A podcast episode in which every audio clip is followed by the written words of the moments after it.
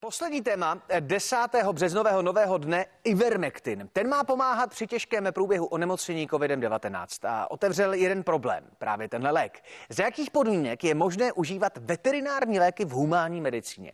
Zatím se v této souvislosti hovořilo především o kloubní výživě Alavis. Údajný lék na koronavirus ale posunul debatu na úplně jinou úroveň. Zachrání lidstvo přípravek proti parazitům? Zní to bizarně a jsem zvědav na odpovědi. Odpovědi nám poskytne imunolog Václav Hořejší, kterému přeji dobré ráno. Dobrý den. Objev Ivermectinu byl odměněn Nobelovou cenou a celosvětově je schválen i v humánní medicíně. V čem je jeho jedinečnost a proč za něj přišlo právě tohle nejprestižnější vědecké ocenění? Tenhle ten lék eh, dopomohl k tomu, že se lidstvo zbavilo velice závažných eh, tropických parazitárních eh, onemocnění, takže se to, o to užívali miliony lidí, zvláště v Africe.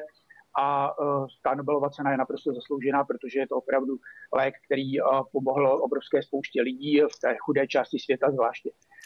Takže je to humánní lék v tomhle ohledu. No a nadále se používá taky jako humánní lék pro eh, léčbu různých ektoparazitárních onemocnění, to znamená třeba vši hubí nebo svrap, takže je to lék, který se používá i u lidí.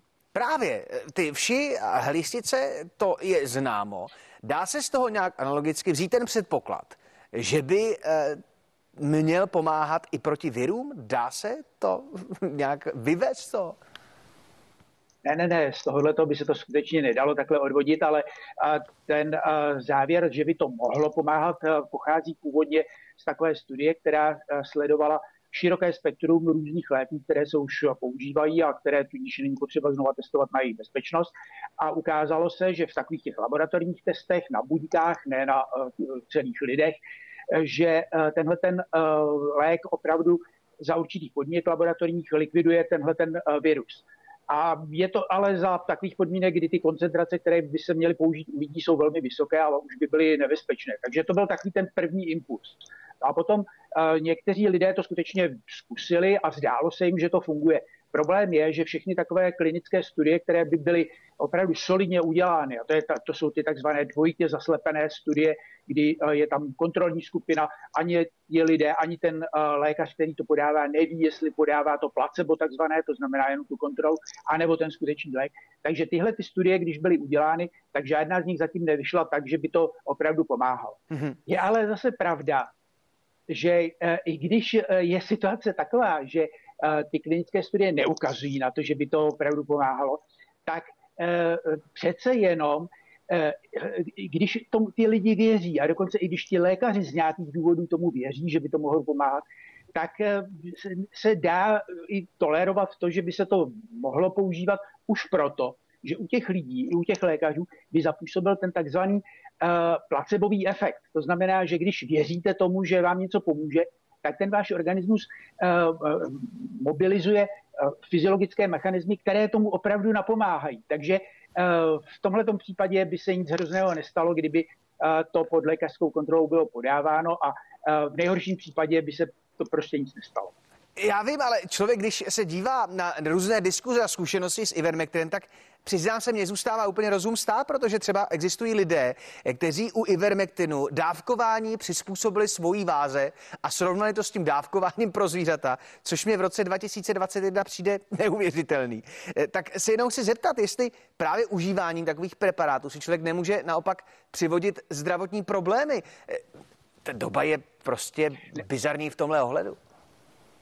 Ne, samozřejmě, jako teď, když jsem řekl, že by se to dalo používat i u lidí, tak to samozřejmě by muselo být pod lékařskou kontrolou. V, ti lékaři vědí, jaké dávky se používaly třeba při léčbě těch parazitárních onemocnění tropických, ale jakmile by se to lidi brali od veterinářů a sami si nějak amatérsky stanovovali ty, ty dávky, tak by si skutečně mohli velice vážně ublížit, to je úplně jasné.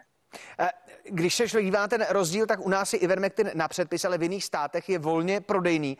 Eh, proč existuje ten, ten rozdíl a co si myslíte, že je obzvlášť teď, v době, kdy se Ivermectin diskutuje, eh, případnější a lepší? Předpis anebo volný prodej? No rozhodně na předpis, to, že v některých zemích jsou volnější předpisy, že si můžete koupit let, kde třeba ve Spojených státech si můžete i antibiotika koupit někde u benzínové pumpy, tak eh, to je podle mého názoru špatně a naše zdravotnictví je opravdu takové daleko solidnější a, a, a přísnější a já myslím, že to je správné. Jaký je vlastně obecně rozdíl mezi léky pro lidi a pro zvířata? Jsou ty lidské vyráběny za přísnějších hygienických podmínek a z čistších surovin? A nebo částečně platí to, a je to právě zejména směrem k té koňské výživě, ten alavis, že opravdu někdy jsou ty věci třeba, eh, se říká, že jsou i lepší pro ta zvířata než pro nás? Eh, ty principy jsou úplně stejné, to znamená, je to děláno zodpovědně i pro ta zvířata.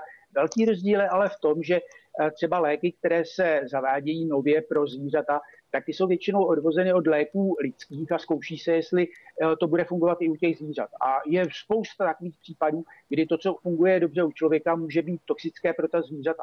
A může to být samozřejmě i naopak.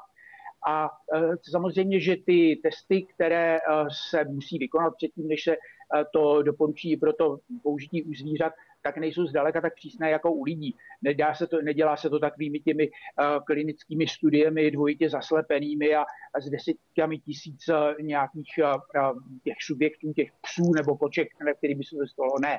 To se prostě opravdu zkusí na malém počtu těch zvířat a když to vypadá dobře, tak se to používá a pak se to koriguje tou praxí. Děkuji mnohokrát za tenhle erudovaný pohled a pohled velmi potřebný, který snad přinese sklidnění eh, v lehce euforické době, ve které žijeme. Naším hostem byl imunolog Václav Hořeší a po dnešku musím že jsem vás strašně rád viděl. Přeju vám hezké ráno. Děkuji vám. Já vás taky. Naschledanou. Naschle.